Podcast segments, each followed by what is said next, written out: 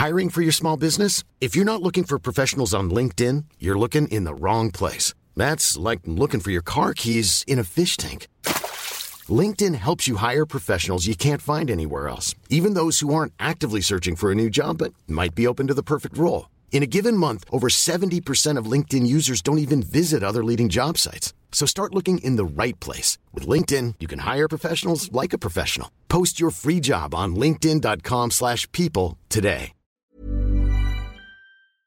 In a sudden flash, it all comes clear. It's a eureka moment, an epiphany. Hi, I'm Marcus Smith, host of the Constant Wonder podcast. The world offers marvel, meaning, and mystery around every single corner. In nature, art, science, culture, history, we talk everything from bees and beetles to obelisks and asteroids. Experience the thrill of transformative encounter. We'll bring more wonder to your day. Listen to Constant Wonder wherever you get your podcasts. Welcome to History Hack. If you didn't know by now, we are the revolution. That means we're sharp, witty, lots of fun, but it also means that we're essentially the peasants in Les Mis huddled round a table in the corner of the bar with no money. If you enjoy the show, please do support us. We have a Patreon account by which you can donate a small monthly sum in appreciation of what you're hearing. Alternatively, we have Ko-fi, in which you can just do a one off donation as a thank you if you particularly enjoy a certain episode. Either way, we massively appreciate all of your support. Hope you enjoy the show. Hello, welcome to another episode of History Hack. It is me, Alina, and I'm flying solo today. I have with me today Susan Stewart, who is a historian who specialises in the culture history and impact of cosmetics throughout history. Her first book was Painted Faces A Colourful History of Cosmetics, and she's here today to talk to us about her new book, Common and Uncommon Scents A Social History of Perfume. Welcome, Susan. Thank you for having me. I'm really excited. We were just talking now that uh, your book actually was delayed because of COVID. Yes, it was. It uh, it kind of hit the publishers at the wrong wrong moment when uh, when things were were quite difficult. So it has been somewhat delayed. I rushed to finish it, but and then COVID hit, and uh, inevitably, uh, the publishers had quite a backlog to to um, catch up with when that. It's out now. well, it's well, it's out. It's, it's out on the sixth, fifteenth of November. So we have not long for this book to come out no. for everybody to grab themselves a copy and read it. I hope so. It's got a fantastic front cover, so I hope that will appeal. I've got to say, I am a massive, huge fan of perfume, and every time I walk through uh, the uh, what you call it in the airport, so duty free. That's the word I was looking for. Every time I walk through duty free, I I have to buy myself a new perfume. So my collection is just growing and growing and growing endlessly.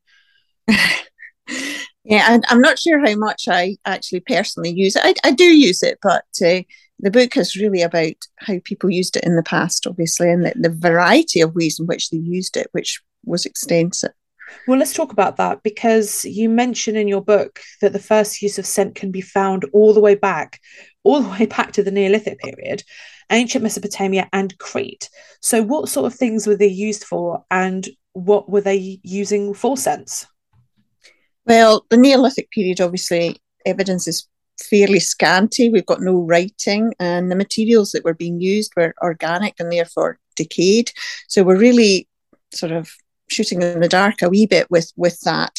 Uh, but there seems to be a possibility. Archaeologists think that maybe um, incense because that's one of the earliest uses of perfume was was burning burning scent so possibly for um, purification purposes maybe even birth practices they have found something which looks like a mattress in south africa which was stuffed with aromatic herbs and grasses, which may or may not have been a defense against fleas, because again, perfume, as we associate it with, you know, body perfume, with adornment, with looking, um, smelling pleasant, or even uh, um, smelling. Uh, well, certainly smelling pleasant anyway.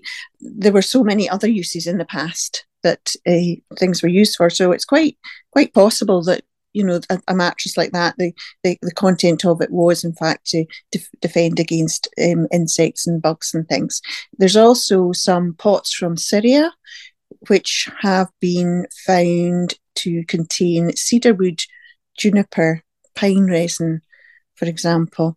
Uh, we can work that out now using techniques that we have uh, for that do, don't damage the vessel, but we can we can scoop out what, what's inside or take a residue from the inside using something I think it's called gas spectro- spectrometry.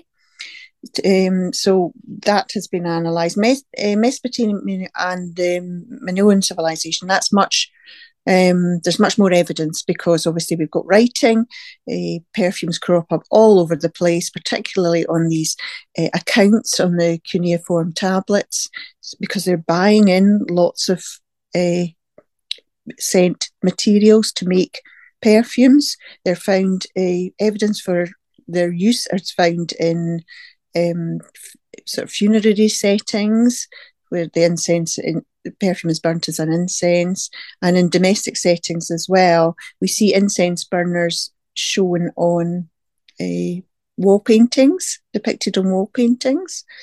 Uh, the idea was that this smoke was a means of communicating with the gods. So it was a sort of two way street. The people communicated with their gods through this smoke. Most of it would have been gum resins or wood bark, so things like cedar wood or frankincense or myrrh. They would also have maybe used rose, roses, um, and some flower uh, scents as well, and possibly even imported things like cinnamon because although things things often came from far away and people didn't really know where they came from, but people like the Phoenicians were were uh, um, ardent traders, so they would be bringing stuff into maybe not on a regular basis, but they would be bringing stuff into uh, into the Mediterranean. They also perfumed their wine. Um, and one thing that the Minoans were we know they were particularly keen on was saffron, and there are lots of illustrations in the uh, palaces of people gathering saffron. Saffron doesn't really smell very much, but when it's crushed, it does. Oh, really? Yeah. I would never have thought that because you know people cook with saffron. Yes. I never thought that you would actually crush it and burn it. Yeah, it's it doesn't smell like I don't think it's got a particularly strong smell, uh, unlike some of the other things that they would have been using. But they seem to have harvested that uh, the the Minoans anyway to quite a great extent. Um, they would have perfumed their wine maybe with rose water. Um, the perfumes were a symbol of power as well. A lot of the production of perfumes in the Minoan civilization, anyway, happened inside the royal palaces. Uh, some of it might have been sent out to for finishing to villages in the local area, but a lot of it was centered around the king. Perfume equal power. It was. It's almost like a sort of a bit like uh, associating nice smells with gods, so important people, wealth. These were expensive ingredients as well. Um, so there was a great deal of value in in in scent, in owning scent and having containers with scent in them.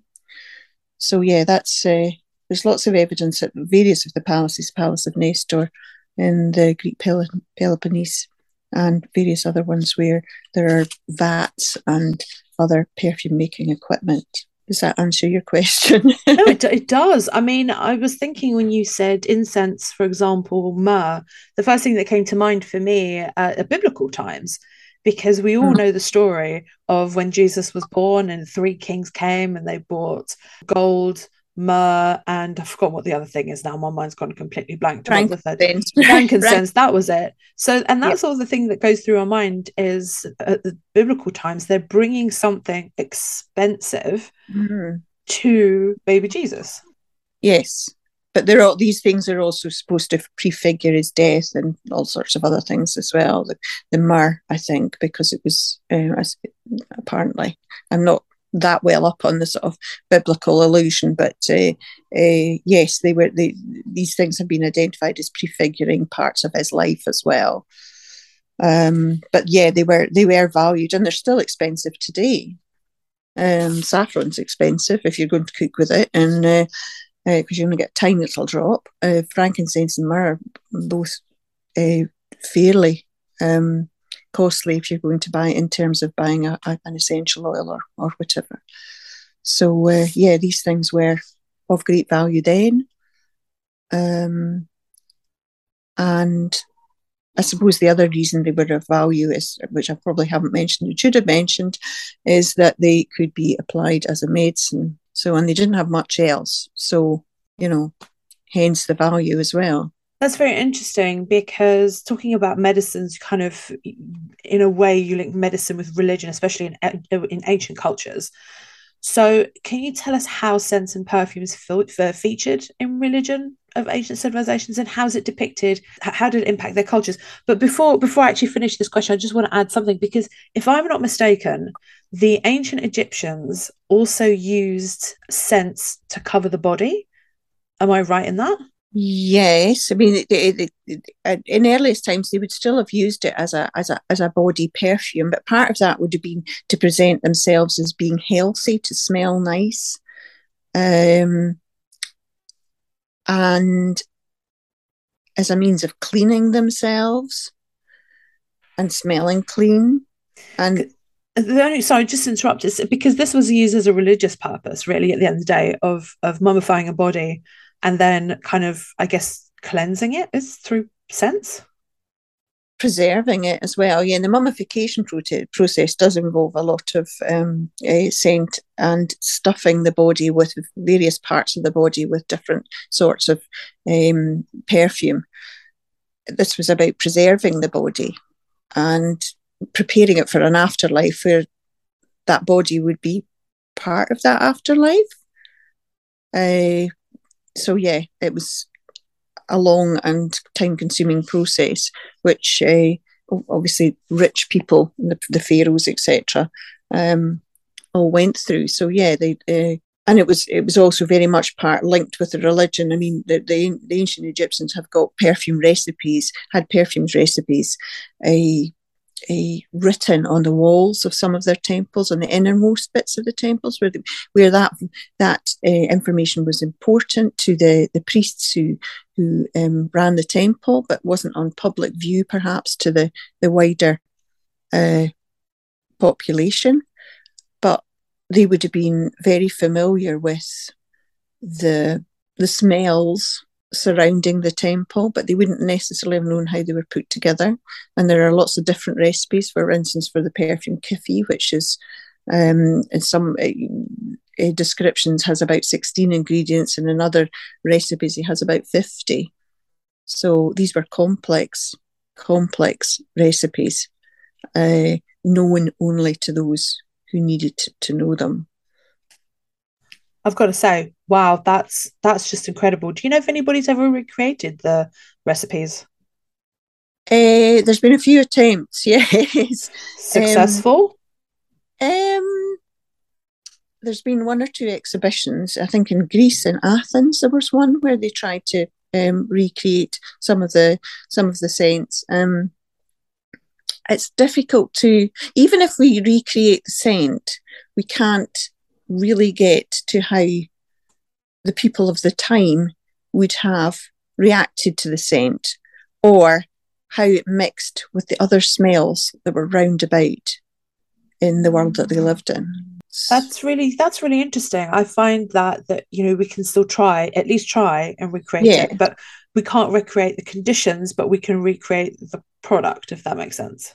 Yeah, yeah, uh-huh. But the, the, the thought behind it is, or the, the, the feelings about it, that particularly, I suppose, is important when you come to sort of city living, where you've got, you know, um, food being sold, you've got an incense being burnt, you've got animals, you've got all sorts of things, which is mixed together. So, yeah, their idea of what smelt bad or smelt good varies a bit from what we might think. I mean, some of these some of these saints that they're using, things like cedar wood, etc. We would we you know we would we would probably still use. I'm not sure how much we would fa- fancy pine re- resin rather other than as a cough a cough treatment, or you know we wouldn't see it as a something to wear as a um, to go out for an evening, for instance. Oh, I don't know. I'm one of these people that actually burns pine resin in their home. Oh well, right. Okay. but that, no, that that would be okay, but to put it on yourself, you know, I don't, I don't know. I don't know. I mean, everybody's. That's the other thing. It's it's very subjective. You know, Mm. everybody's idea of what smells nice and what um what they like and what they don't like varies. So it's another factor to throw in the mix. It could just smell like a, a freshly car made car you know one of those um those car air fresheners that's the word i was looking for just Mm. around smelling like a car air freshener because that's that's a pine smell Yeah. yeah, I believe you can get some very posh cars that actually have a range of smells and you press the button and you can you can uh you can choose one.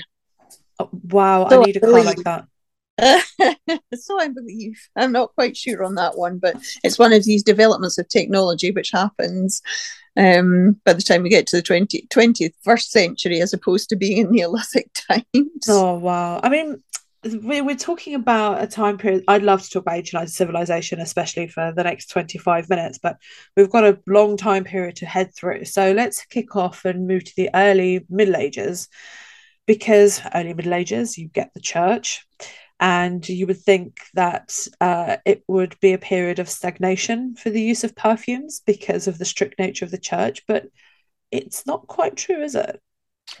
No, it's uh, initially there was some uh, dislike of um, perfumes as far as uh, the church was concerned. I mean, you've got the ascetics and people who sort of rebelled against anything that was uh, um, might be associated with something pleasant or cleanliness or whatever. But these people were possibly in the minority.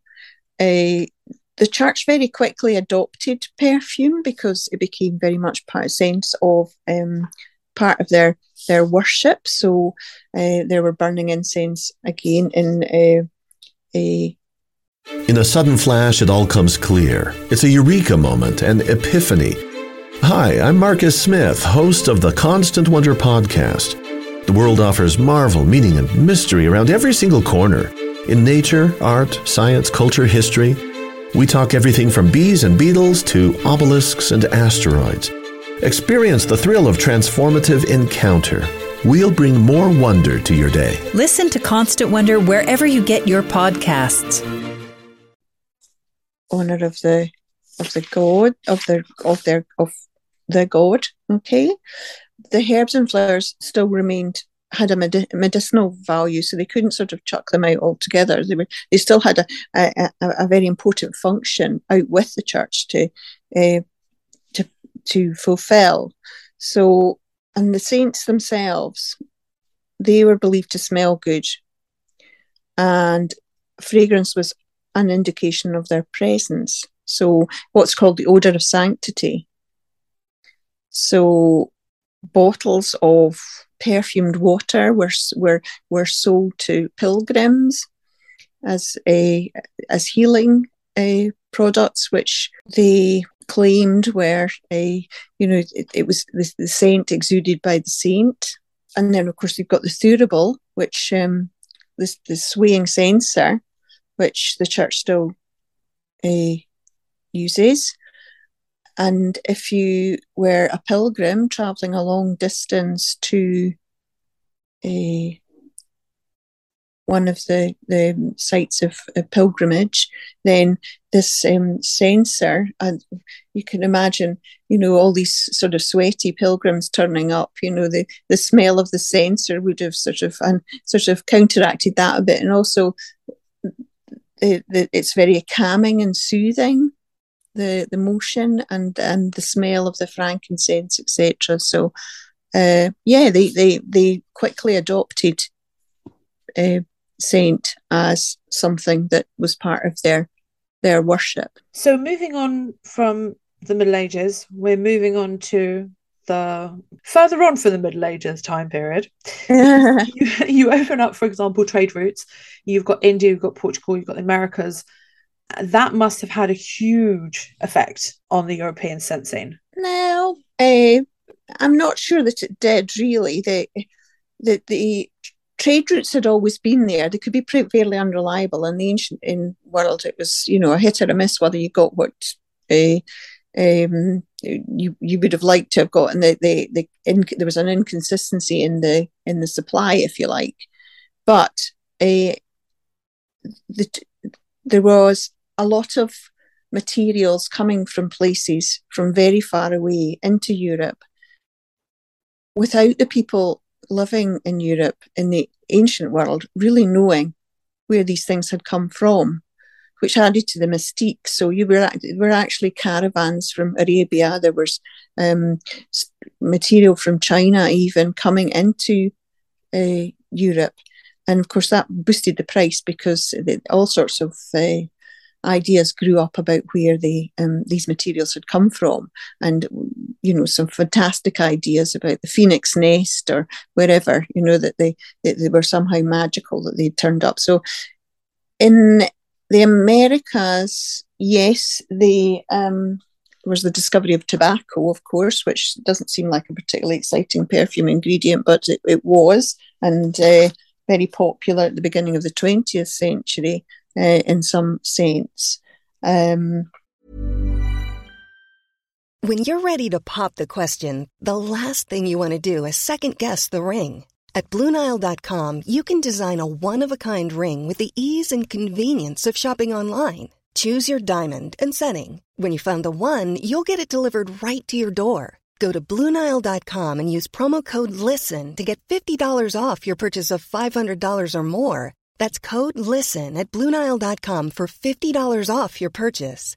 Bluenile.com code LISTEN. Burrow's Furniture is built for the way you live. From ensuring easy assembly and disassembly to honoring highly requested new colors for their award winning seating, they always have their customers in mind. Their modular seating is made out of durable materials to last and grow with you. And with Burrow, you always get fast, free shipping. Get up to 60% off during Burrow's Memorial Day sale at burrow.com slash ACAST. That's burrow.com slash ACAST. burrow.com slash ACAST. so yeah, the and then there was the, the um, discovery of well various discoveries by Christopher Columbus and Vasco da Gama and people like that, uh, who did open up the trade routes certainly. Uh, Spain was still very much to the centre, and so was uh, Venice as a as a as a, a trading city and there was a lot of cachet that um, a, in the sense of Italian stuff coming from Italy, perfumes coming from Italy, and also from Spain, scented gloves given to Elizabeth I, that sort of thing. Did you uh, just say scented gloves given to Elizabeth I? Yeah, yeah. Wow.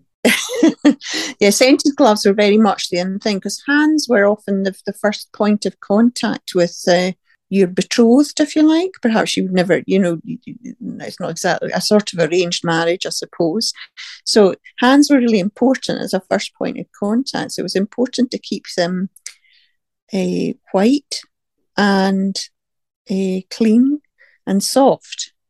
So gloves smeared in the inside with uh, with scent um, and with a sort of scented oil where the thing to do. Some people even slept with them with them on to keep their their um, hands and uh, uh, looking good. So yeah, um, scented gloves were any any lady of standing would have worn gloves. I like that idea. I think we should bring that back. Scented gloves because you've got the, the mass unwashed on public transport. That might make a bit of a difference. Well, uh, yes, well, that's true. That is, I suppose, true. But uh, um, yeah, uh, yeah, scented gloves were definitely and and uh, coming from places like Spain or um, Portugal, these were much valued. So perfumes and scents they played quite an important role because you've mentioned this very briefly at the beginning of our chat that they uh, played an important role in medicine. Yes. And for example, fighting the plague, didn't they? Yeah, yeah. Uh, fighting the plague, well, basically, they didn't have much else really, but uh, uh, things like um, rue or rosemary or cloves, cinnamon, and various other aromatics were considered to be effective against the plague. Of course, nothing much really was, but um, the, the plague doctor, the, the image of the plague doctor with his uh, beaked nose, which people hopefully have maybe seen with his hat and his long cloak completely covered. The nose would have been stuffed with aromatic plants to try and protect him from catching the plague uh, if um, he was obviously going to be in contact with it, trying to treat it. it. Must have been quite a frightening experience to see him really approaching with his hooked nose and his, um, his long cloak. They were supposed to. They they they they, believed that bad smells in the air, miasma, uh, spread germs. So to put pleasant smells into the air was thought to counteract the plague. So women might walk around with a nosegay and hold that close to their nose to try and prevent um, succumbing to the to the plague. Uh, and one of the first perfumes called Queen of Hungary water, which um, is the first perfume really similar to what we would buy nowadays, in that it's a liquid alcohol um, alcohol based liquid. In the past, um, perfumes could be solid, semi solid, or liquid, but they were quite likely they were not alcohol based; they were oil based, uh, olive oil or um, whatever. So, the Queen of Hungary's water was alcohol based, and its main purpose originally was as a plague water, not necessarily as we would associate wearing perfume to as a, a matter of adornment. So I'm interested because I'm, I'm hopefully that uh, scents do become more readily available. But is this possible by the 18th century? Uh, yes, they, what buying scents, buying it already manufactured.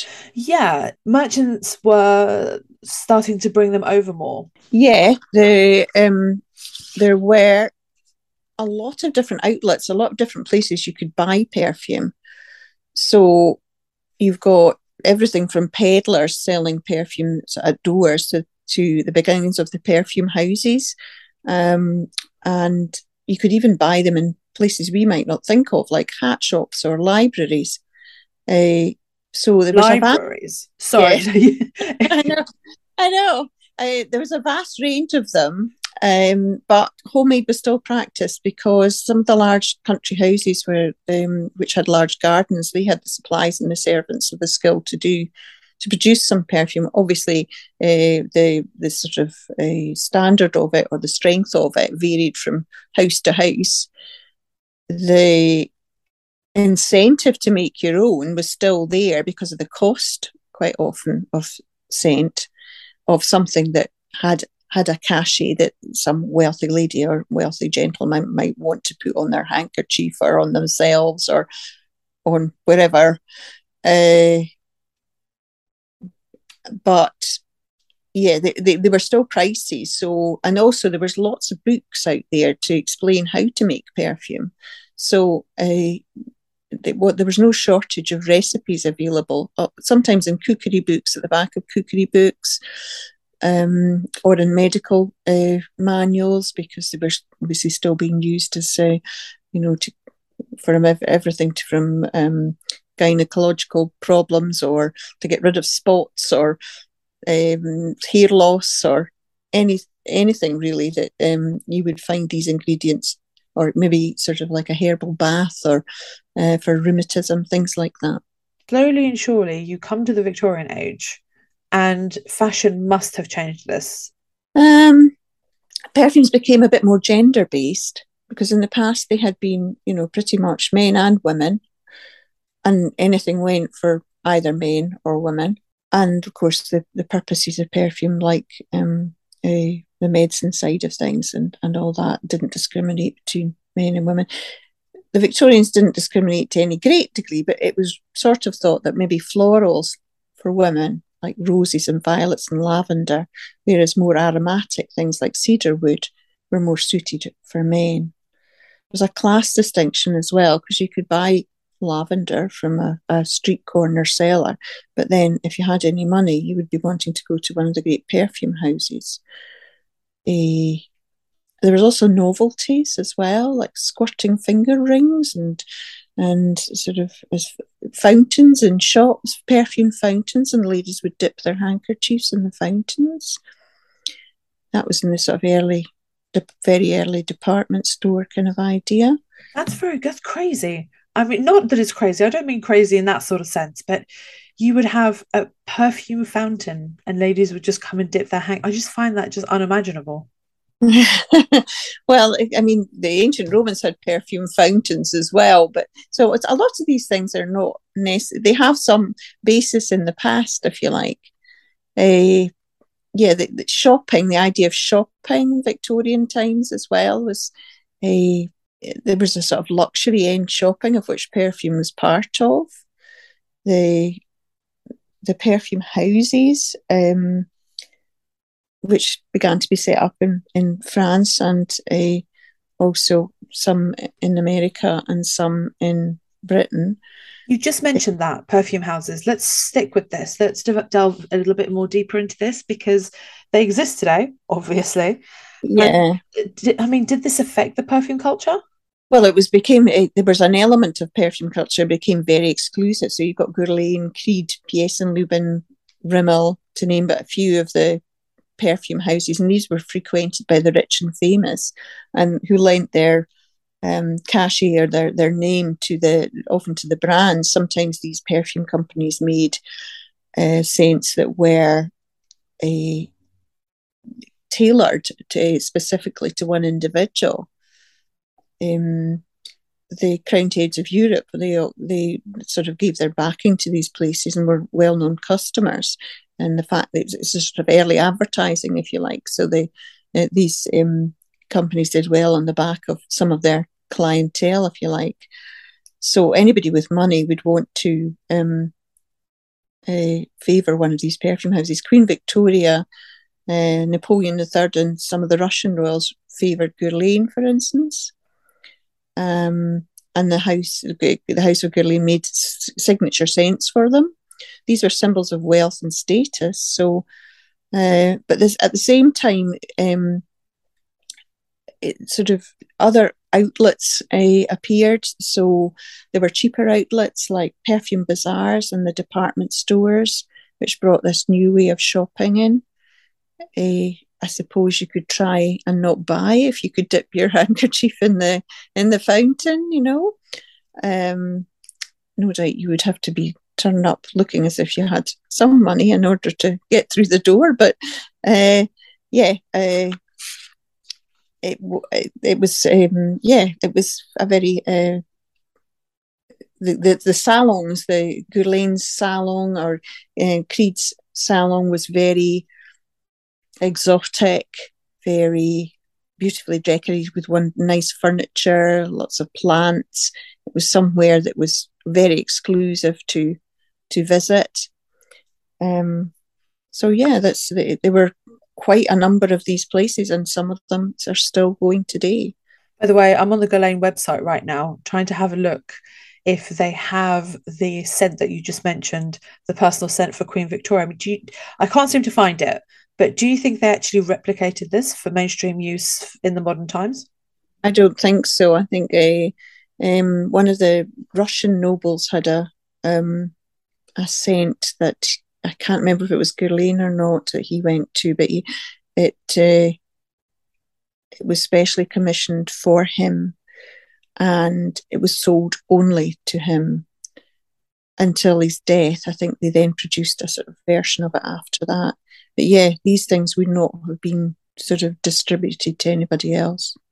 I mean, that's a shame. I think right now that would make such a great market for this historical perfume.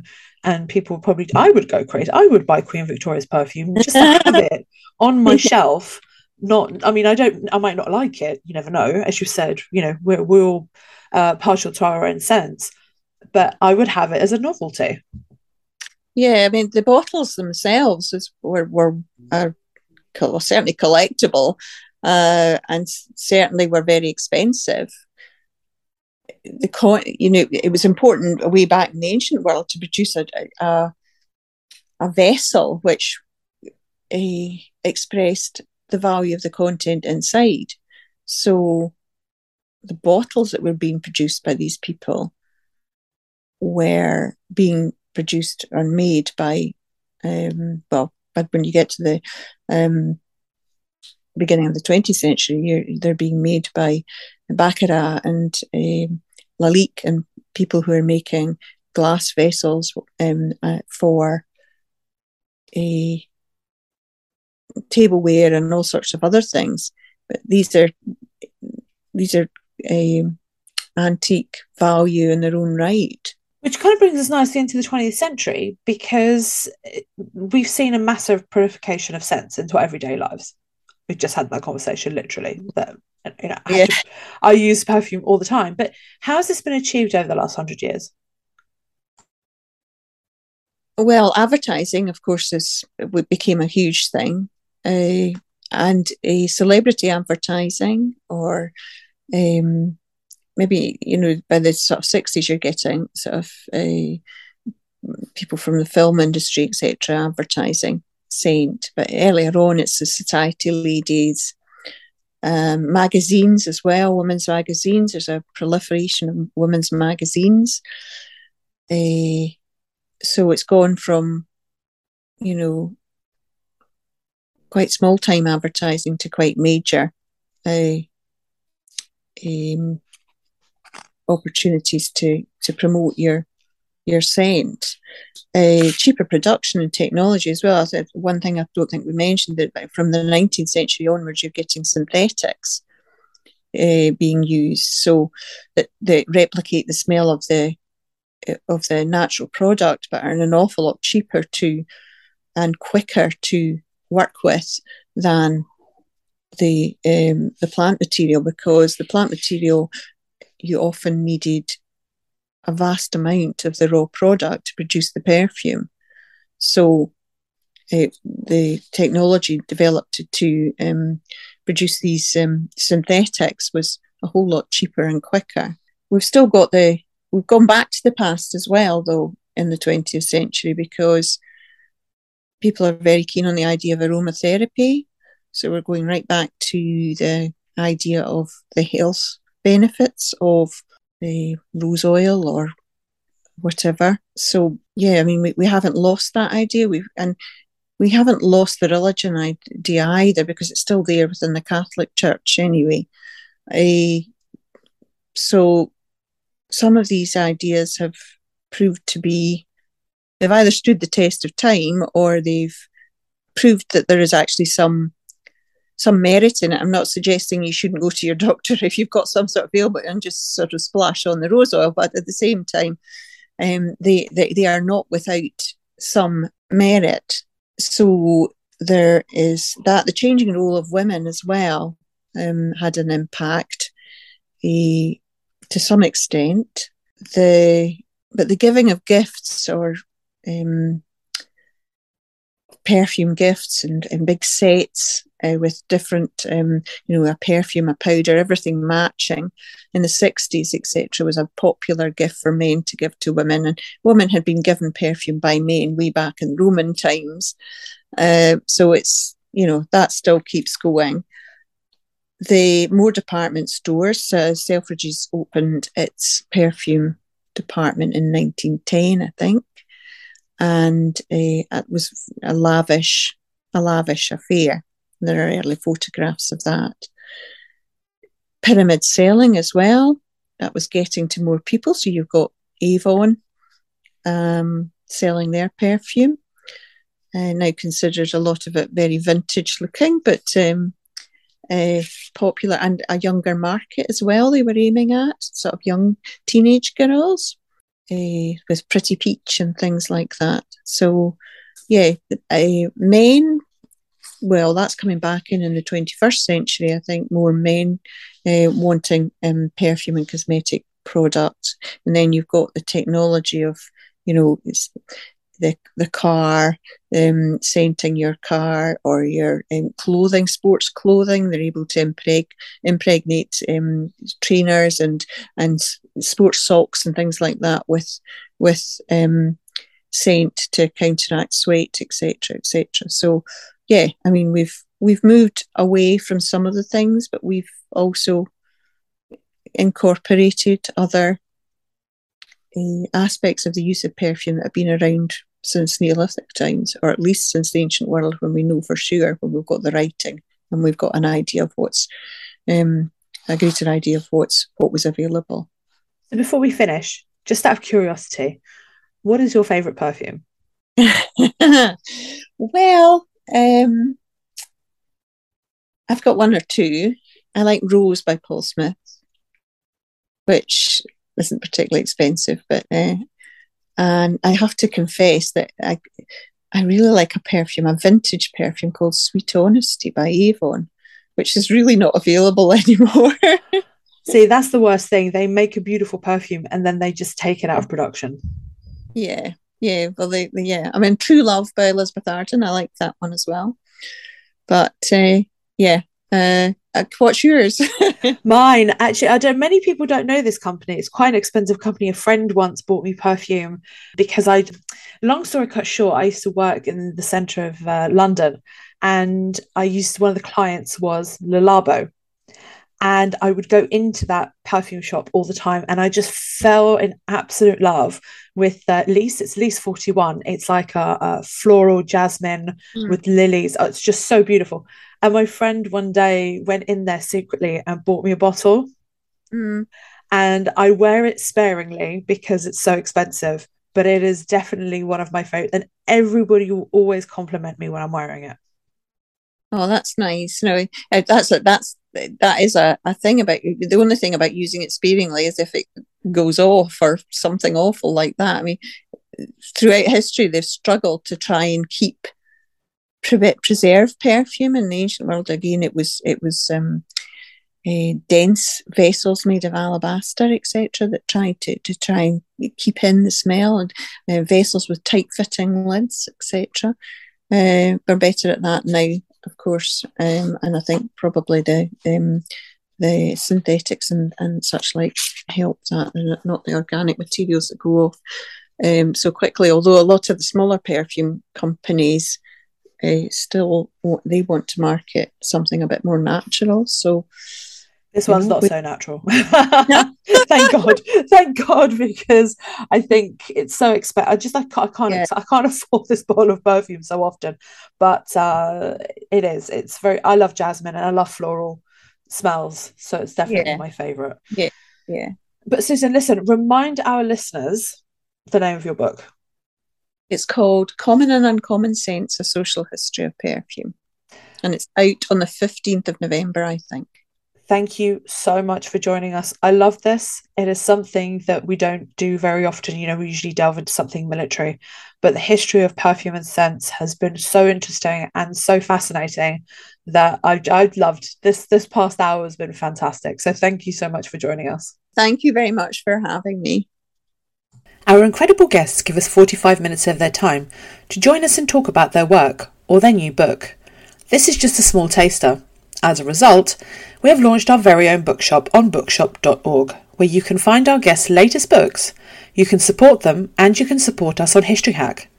10% of every sale via our bookshop supports the podcast and allows us to keep going and bring you more top of the line guests.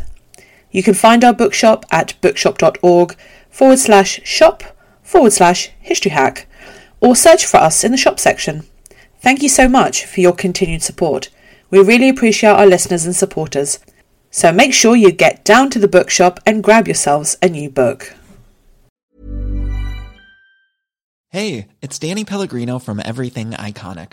Ready to upgrade your style game without blowing your budget? Check out Quince. They've got all the good stuff shirts and polos, activewear, and fine leather goods, all at 50 to 80% less than other high end brands. And the best part?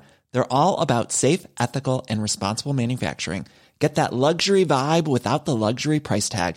Hit up quince.com slash upgrade for free shipping and 365 day returns on your next order. That's quince.com slash upgrade.